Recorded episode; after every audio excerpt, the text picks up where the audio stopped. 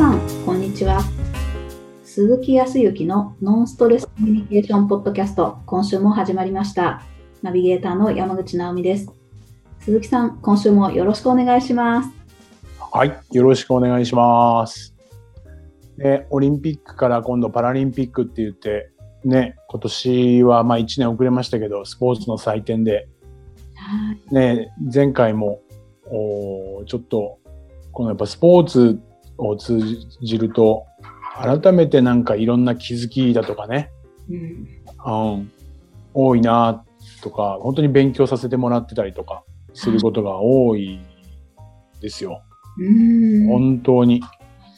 なんかいろんなこう、やっぱりこう、金メダル取れた取れないっていうのも当然あるけども、はい。何かいろんなその一つ一つのシーンに何かね、感動したり、あ、これすごいなと思うことがあったりとかするんだけど、はい。うんうん。まあそうだな。でもまあね、僕らこのポッドキャストはノンストレスコミュニケーションっていうコミュニケーションの話をしてますけど、はい。なん、か、ごめん、ナオミさん、こう、コミュニケーションっていう観点で見たときにね、はい。なんか、うーんと、印象に残っていることとか、うなん、かこういうことってすごいなとか、これ面白いなとか、感じることとかってなんかありました？ああ。コミュニケーションで言うと、やっぱり、選手が、その、競技を終えて、どういうことをお話ししてくれるのかっていうのってすごく楽しみにしている部分があって、うん、うん、それは、あの、もちろん勝って金メダルを取ったっていう方もそうだし、そうではなくって、ああ、思った結果は出なかったけれども、じゃあ何を思っているのかっていうようなことをうん、こう聞くことができるっていう、そのあたりが私はすごく楽しみにしていて、インタビュアーの方がどういうふうに引き出されるのかなとか、はい、はい。はい、なんか、なんだろう、視聴者の気持ちをこう代弁して、代表して聞いてくれるので、うん、こう存分に選手の、なんていうのか、素晴らしい内面を伺い知ることができたら嬉しいなって、こう、ポジティブな、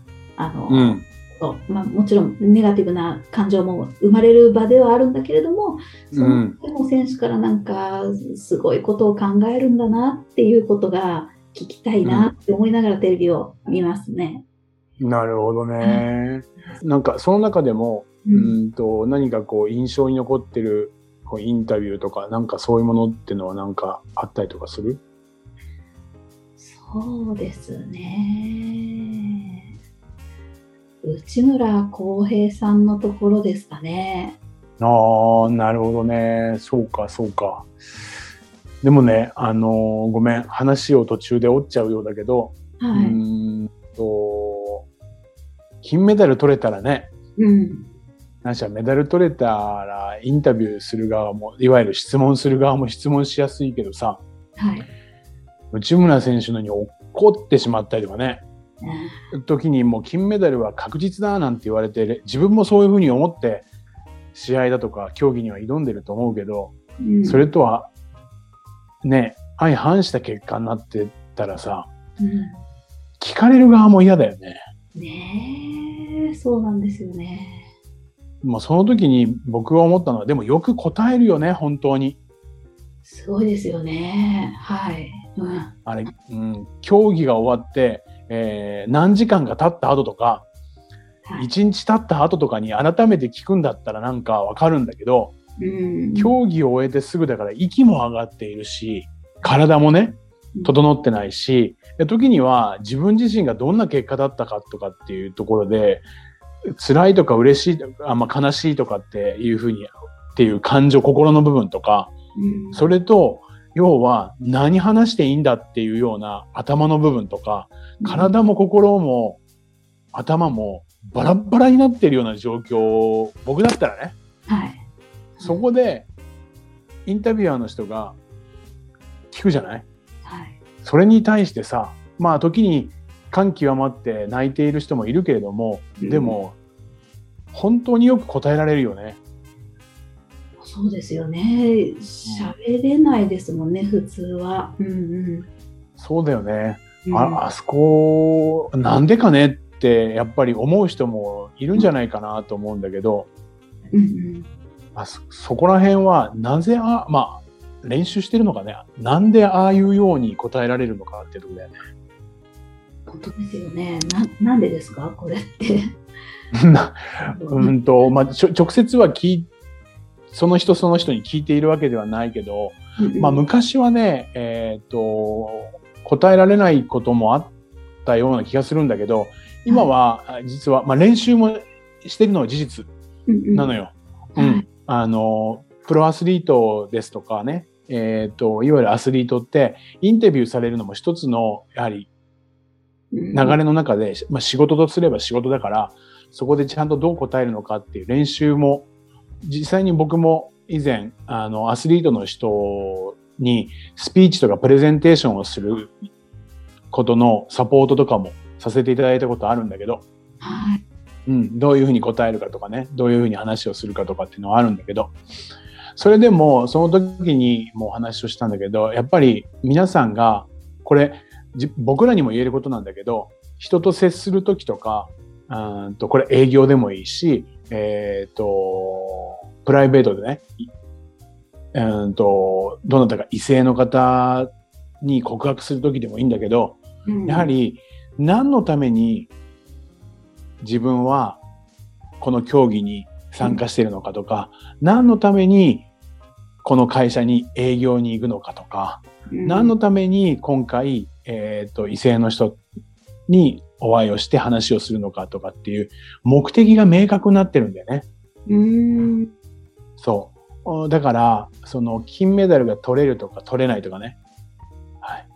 っていうことうんは、悔しいとか悲しいとかっていうことはありながらも、自分は何のためにやっていたのか、今回のオリンピックに出場するために多くの人のお協力を得て、それがあって、えー競技に参加している。だからこそみんなのために全力を尽くすっていうのが目的だ。うん。という目的に明確であれば、うん。何を答え、えー質問されたとしても、きちっと明確な目的があったら、それを達成できたか達成できなかったか。でも達成できないにしても誰に感謝をするとか、うん。軸を持っていたら、やっぱり答えることができるんだよね。なるほど。そう、そんなところを感じました。そう、それは軸っていうのは何かって言ったら確かに心も乱れているだろうし、えー頭も整理ができないし、体もだけど、軸っていうものは体の中心に一本通っているものだから、そこの芯っていうのがしっかりしていたら、ある程度はきちっと答えられるっていうこと。はあ。なるほど。はということだと思うんだよね。い。うんはいあとはまあ、それに対して、えーインタビュアーね、アナウンサーの方とかね、時には、えー元、ね、えっ、と、いわゆるオリンピアンって言って、オリンピック選手だった人がインタビューをするよね。うんあそこもなんか昔に比べると、なんか上手になってるような気がするんだよね。どう？はい。なんか、すごくこう、気持ちがいいですよね。なんか、昔、それこそ活躍されてた方が、その今の、まあ、オリンピック選手、競技が違っても、こう、なんか、あの、放送されてたりするんですけど、うん。選手の、選手へのリスペクトを持って、あの、なんていうのかな、選手のことを大切に思っていることも、あの、根底にあるんだなっていうのが伝わってくるような、すごく自然な聞き方をしてくれたりとか、うん、うん、うん。で、まあ、選手が気持ちよく答えられるような引っ張り方をされてたりとか、うん。おいいね。すごいなって思いますね。もう選手にしか聞けないようなこととかありますしね。うん、そうね。はい、今、直美さんのおおっしゃる通りで、インタビュアーの人もやっぱちゃんと気を使っていてね、うんえー視聴者の人に、えー全世界の人にね、ちゃんと発信ができるように、そのためにはやっぱりアスリート、選手たちが答えやすいようにとかっていうところの努力はされてると思うんだよね。うんうん。その中の一つっていうのは、実は質問型のコミュニケーションにもあるんだけど、はいおーとまずはね、オープンクエスチョンで聞くっていうね、限定的なものではなくて、オープンに聞くっていうことをすることによって、相手がどんなことを答えてもいいような状況を作ってあげてるっていうのは、今回も往々にしてあったね。ええー、そうなんですね。はい。はい、一番最初、そうね、選手が入ってきた時に、まあ、まずはねぎらいの言葉入るよね。自分の気持ちを伝えるから、お疲れ様でした。お疲れ様でした。はい。はい。今のお気持ちを聞かせてください。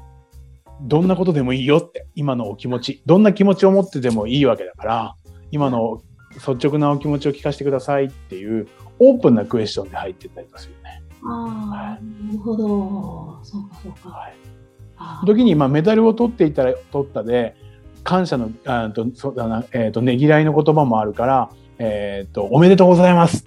うん。今の心境を聞かせてください。はい。